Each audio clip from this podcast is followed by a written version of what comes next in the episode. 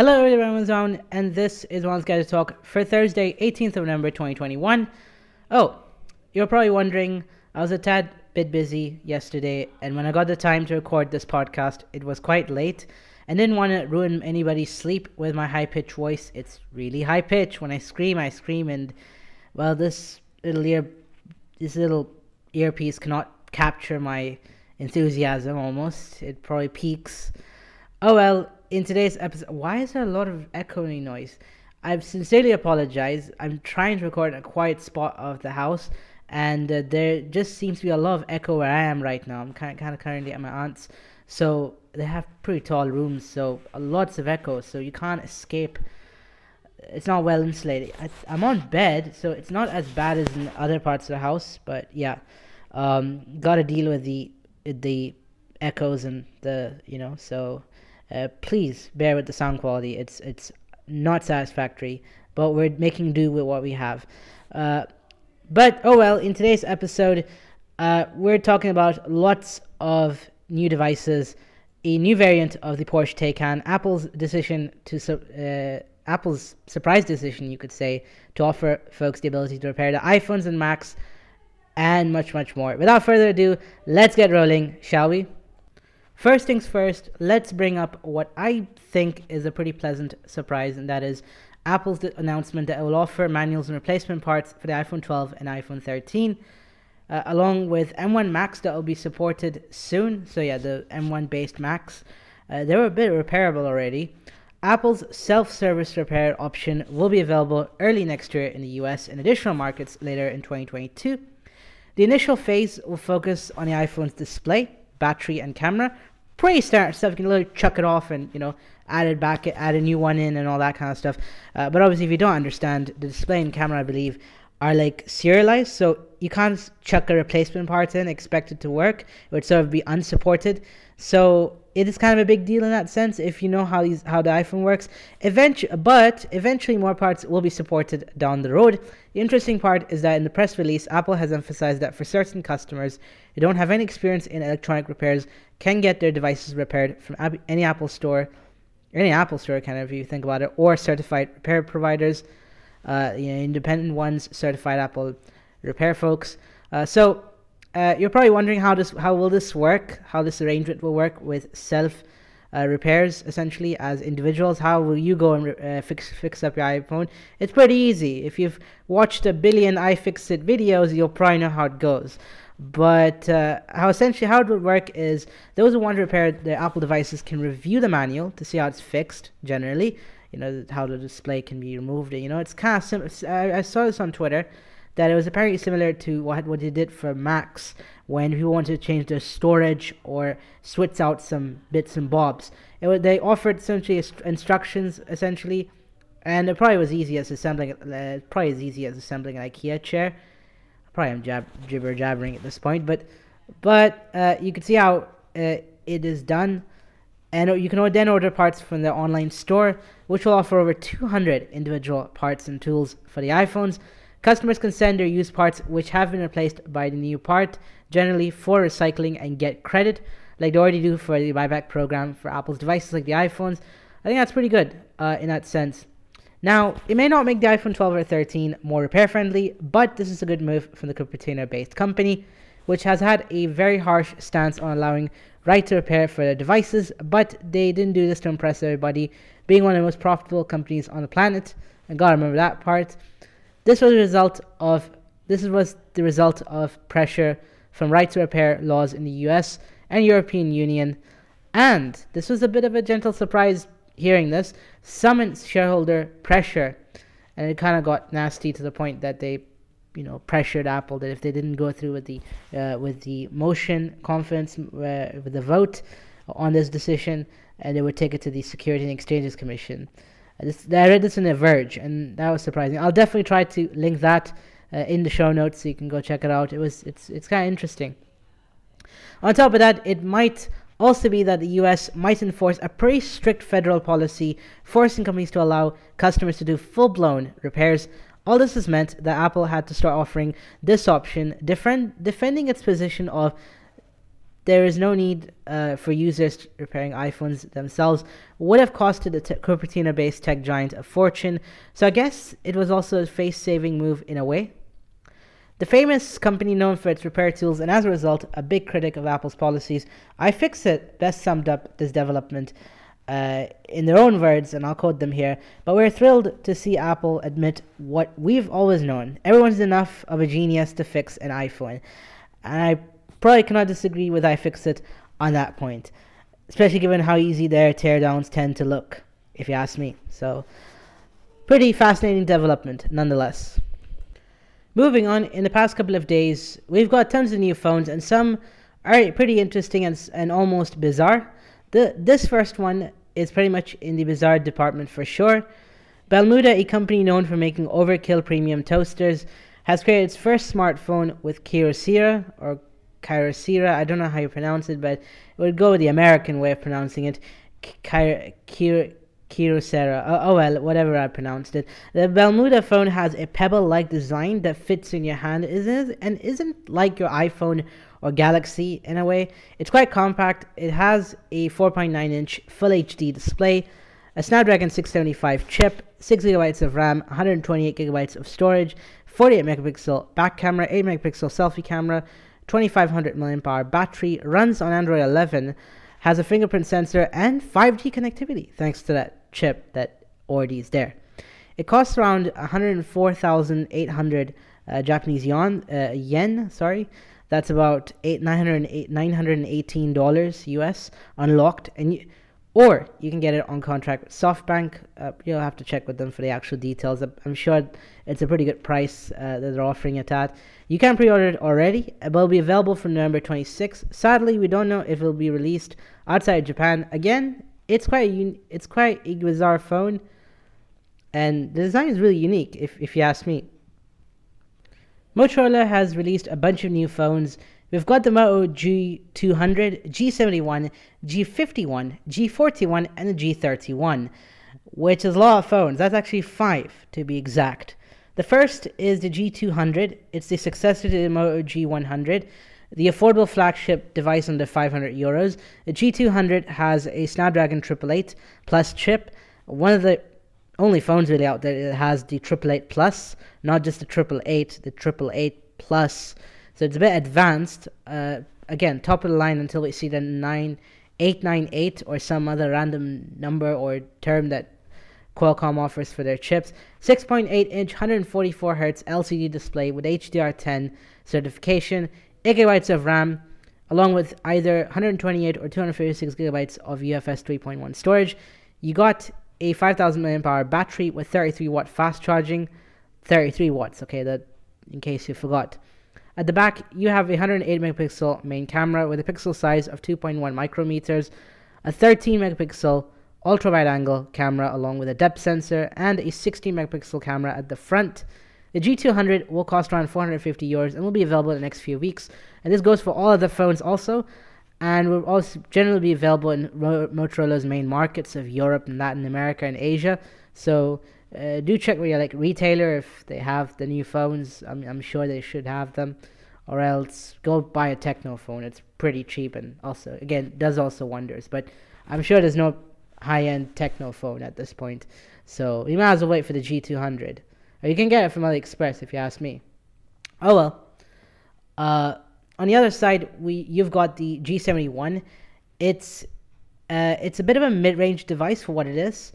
It's got uh, it has a 6.4 inch FHD plus AMOLED 60 hertz display. So yeah, it does AMOLED, which is impressive. Snapdragon 695. Uh, you know, uh, probably the first phone with this new chip. Six or eight gigabytes of RAM uh, with just 128 gigabytes of storage. 50 megapixel main shooter, 8 megapixel ultra wide angle, and 2 megapixel macro, 5000 mAh battery with 30 watt, 30 watt fast charging, not 33, 30 watt fast charging, USB C, micro SD card support, IP52 water resistance, and this is what they stated. There's no mention of dust, but I'm pretty sure it's IP52 water resistance. That's what it can do.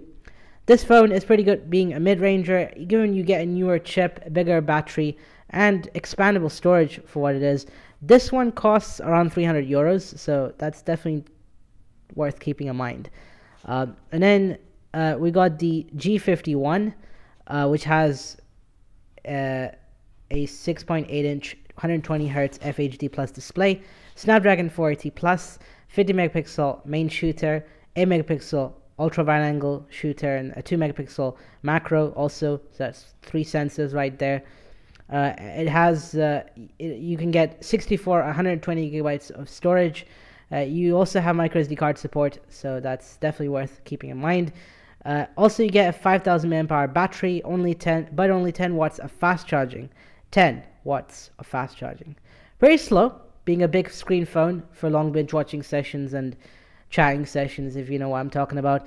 Uh, this will cost around um, 230 euros. It's pretty well priced to compete, good for those who watch lots of content and use WhatsApp. Um, the G41 and the G31 were kind of complex. I kind of left it out of here. Uh, both both have the G71's OLED display, along with quite similar cameras, battery, and specs, but don't have 5G connectivity uh, like the G200, G71, and G51. But both do cost 200. Uh, but both phones cost under 250 euros, generally speaking. Uh, so yeah, overall, a pretty competitive offering for the Lenovo-owned brand, if you think about it that in that way. Alrighty, let's talk about some smartphone rumor mill stuff. Uh, first off, Realme. Uh, we gotta mention about Realme. Uh, Realme's uh, marketing head Shu Kui Chase teased on Weibo about new forms such as underscreen and folding will further mature. He kind of posted about the, about what smartphone trends will kind of blow up next year uh, from from now, sort of. And he made that point that underscreen and folding phones will take off. Now he's giving us take on what smartphone trends will emerge next year. But one thing's for sure. We'll be seeing more and more foldables, but he didn't really state or confirm that Realme is making a folding phone again, I got the story from Android Authority, so big shout out to them for the scoop. Uh, I mean, they found this one. Uh, but again, as I stated before, I stated a few seconds ago, it doesn't really confirm or state if they're making a foldable. But I kind of do know that Realme can sell phones that cost more than $500. You look at the X series, you look at the GT series. So they can definitely sell pre premium phones, and well, they can get a market share because again, they've gotten customers' attention in that sense. But we're still like two or so years from foldables really hitting the overall mainstream smartphone market. That market where people just actually go and buy actual phones for a living. It's just into the consciousness of nerds everywhere in that sense right now with foldables like like the Z Flip 3. It's kind of entered the consciousness. It's, everyone knows that foldables are a thing, but again, regular users are not running out and buying them in droves. I mean, those who are quite nerdy about phones know that they exist, and some who do have the money are are, you know, coming showing up with huge stoves of cash and buying foldables. But generally, they're not that mainstream yet in that sense where Realme can justify making a model. Uh, but then again, I think they can make a foldable, uh, but it could be a concept or limited edition offering. So I guess it's a bit too early to leap and unfold in that sense. Yeah, I, I made that up. Don't, don't ask me why or how. Uh, leaker, Max Jambor, or Jammer, if that's how you pronounce it, tweeted out a picture showing a timeline for OnePlus 10, OnePlus 10 Pro's release, showing the Chinese release date being early in January and February of 2022, with the overall global launch being in March and April of 2022. If this is true, then it's a marked change for a company that has, has had day and date global launches for flagships, including the Chinese market. They released at the same time as the rest of the world. Then again, it could be possible since the whole tie up kind of combining of resources with Oppo that happened earlier this year and with the original founder of OnePlus leaving, which kind of was about. I mean, it it hap- It was a surprise, obviously, but again, no one saw that coming. Uh, but obviously, uh, this could be a bit of a big deal uh, in a way. Alrighty, the other big thing to talk about is EVs right now, and specifically the Porsche Taycan. It's been a big hit for the Bavarian sports car maker, one of its best selling cars in the past year. Literally, it's outsold the 911 series in a way. Uh, and now it's releasing a new variant of the signature electric sedan that really put uh, Porsche on the electrification path right away.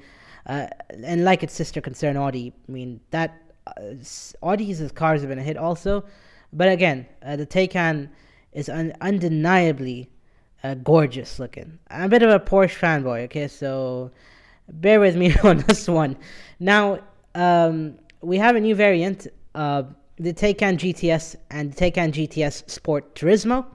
The GTS has uh, 440 kilowatts of overboost power when using the launch control option in the car. And you, you, I think you flip the switch or something and you switch on launch control, so you have all that power coming straight at you. So, um, so that's impressive. It goes from zero to 100 kilometers per hour in just 3.7 seconds, making it one of the sportier Taycans available. Its max speed is about uh, its max speed is roughly 250 kilometers per hour. You have air suspension, uh, which is adaptive, so the adaptive air suspension is available. It's basically what Porsche describes as the sporty sweet spot of the Taycan range. I didn't make that up; they made that. Okay, so props to their press department for that one.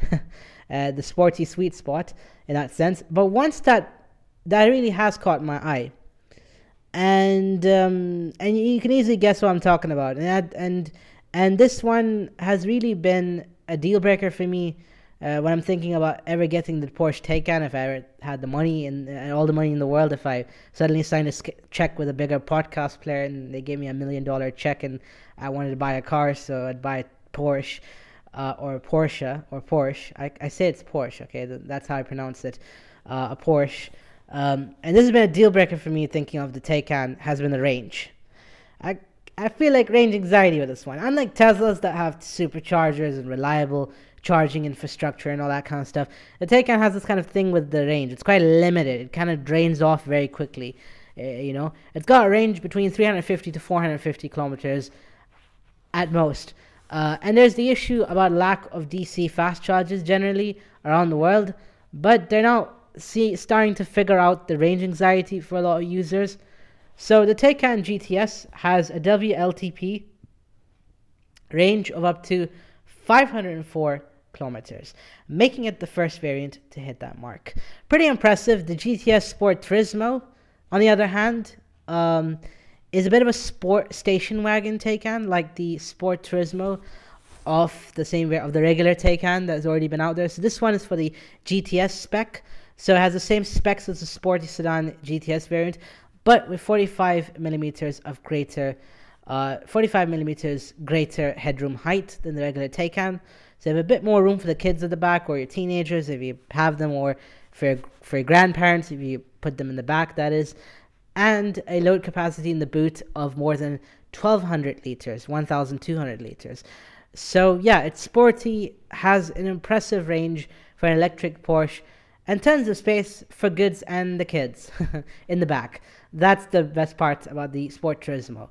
And it's got that kind of crossover uh, kind of look, even though it doesn't have a very high height that crossovers come with. So it's got that, even though it's a station wagon from the looks of it. German car makers still make station wagons, by the way. That that's for sure. I mean, like like Mercedes and Audi. So this is one of those. Uh, this is one of those cool looking uh, station wagons you can get from a German car maker. So it's a pretty good option if you're in the market for a new station wagon, that is, and that one that is electric and environmentally friendly. So the GTS, uh, as I said, overall the variant, um, you got a very good range in that sense. So the Taycan GTS and the GTS Sport Turismo start from 131,834 euros and uh, 132 132,786 euros respectively. That includes uh, VAT over there in Germany and all of the extra costs attached with getting a Porsche. Um, so, uh, so regular GTS is about 131,000 euros roughly, and then a thousand more than and I think about more than 800 to a thousand euros extra for the Sport Turismo. That's the regular spec. You can get it with a uh, with a electrically controlled sunroof. Also, they mentioned it in the press release, so that's pretty cool. These cars will be available by spring of next year, so definitely cars to look forward to. Uh, then again, the range is a pretty good justification to get the GTS range in that uh, the GTS variant in that uh, sense. Uh, I don't know why I said the range. It's not a range of cars; it's a variant of the Taycan. But you get what I'm talking about. The range is pretty good, if you ask me. And, I mean, it's no more different than regular Taycan. So I think the, the range uh, probably is, is the best reason. 500 kilometers is pretty impressive for a lot of people. Kind of cuts out range anxiety. Then again, I haven't actually had an EV to play around with. So I don't really know my level of range anxiety. I think it would be around 350 kilometers. Because in Bahrain, back in Bahrain, I'm currently in Pakistan. In Pakistan, though, I'd say this variant would be awesome. The GTS one, it would sort of cut the whole anxiety issue because the problem is Karachi is quite. Uh, the roads are quite rough already on one, and another there's a lot of traffic. This is a city packed with bikes, buses, rickshaws, and everything. So you need an extra electric range. You need that kind of tour, even if it's not using it though. You need an extra range. So if the e-tron, if that, if if Audi can update the e-tron with I don't know, X 30% extra range. I'd take it. And that's how it is. But I think in Bahrain it would probably be enough. The regular Taycan would do wonders back in Bahrain. Maybe because there would be enough chargers by then, or I wouldn't travel very long distances in a Porsche if you think about it. So it kind of depends on where you live, really. But in some places, this is a good option, honestly. I mean, I mean, and also one thing I'd say is that the terms for the Taycans, like the GT, Turbo, it don't really mean much anymore because the variances with electric cars are mainly with motor and powertrain setups and battery sizes. That's where the real skews kick in. There's no difference of engines or tweaks or designs or setups. We're, we're still far from it. We're early, it's early days. So I think in terms of range, this is like the kind of the still the sporty one, but also has pretty impressive range. It's it's quite efficient as they claim it to be. So pretty good in that sense. Moving on, this is pretty much on the silly side, so bear with me. The 2021 LA Auto Show is starting from tomorrow, and Matt and Mattel, if that's how you pronounce it, has shown a cool concept car, a toy Barbie car. It's not okay now. It's not that impressive until you look at what power is it. It's electric. Yes, an electric Barbie car. Never thought I'd say that in 2021. I didn't expect, didn't see this come. No one saw this coming, right? Yeah, it, it's on the silly side, but but but but hear me out. It's pretty cool. The Barbie Extra car is a life-size concept car which uses the electric powertrain from the Fiat 500e, making it eco-friendly and has all the touches of a Barbie toy car. The accent, the accents, the front, the back, like the um, fun fact: the wheels were 3D printed before being hand painted. That's interesting. And the shape was cut from foam, which uh, uh, the mold on which the car's body shape was made was again cut from foam. Uh, again, pretty interesting concept car, and strangely enough, Mattel stock rose early in the morning uh, when this news broke out. So that was weird. That's weird. It's completely unrelated. I really do hope the Tesla stock buyers were not rushing to Mattel stock, thinking that they were actually going to make an EV. But I think Barbie car, the Barbie toy cars, are already electric because they're like RC cars. If you can drive them, or maybe they're just actually just a, you know, a dumb car. You just the babies can just move it around or something, or maybe they are electric if they're RC, technically. If you want to get this car, the toy version though, not the actual one, you can't get the actual car. It looks cool, but I'm sure it'll fall apart. But if you want a toy version, it's available for thirty dollars from Walmart. So yeah, that that that is pretty interesting if you ask me. It's it's pretty crazy, but again, pretty pretty interesting. Oh yeah, and um, that brings us to the end of this episode. What do you think of everything you've heard today? Let me know by dropping a tweet or DM. I'm at Said underscore Maun 99 on Twitter and Instagram. Follow me if you can. Subscribe to this podcast wherever you're listening right now. Please leave a review on Apple Podcasts and share this podcast to your friends and family as much as you can to get we want more we want more people to listen to us okay? We want more plays more downloads. Uh, the more people get to hear this the better. All right till next week this is boy man signing out. Stay safe take care have a great weekend and thank you for listening. I sincerely apologize for any uh, echoes or noise or anything we're making we're we're we're dealing we're we're trying to deal with this okay? But yeah have a great weekend and thank you for listening. Ciao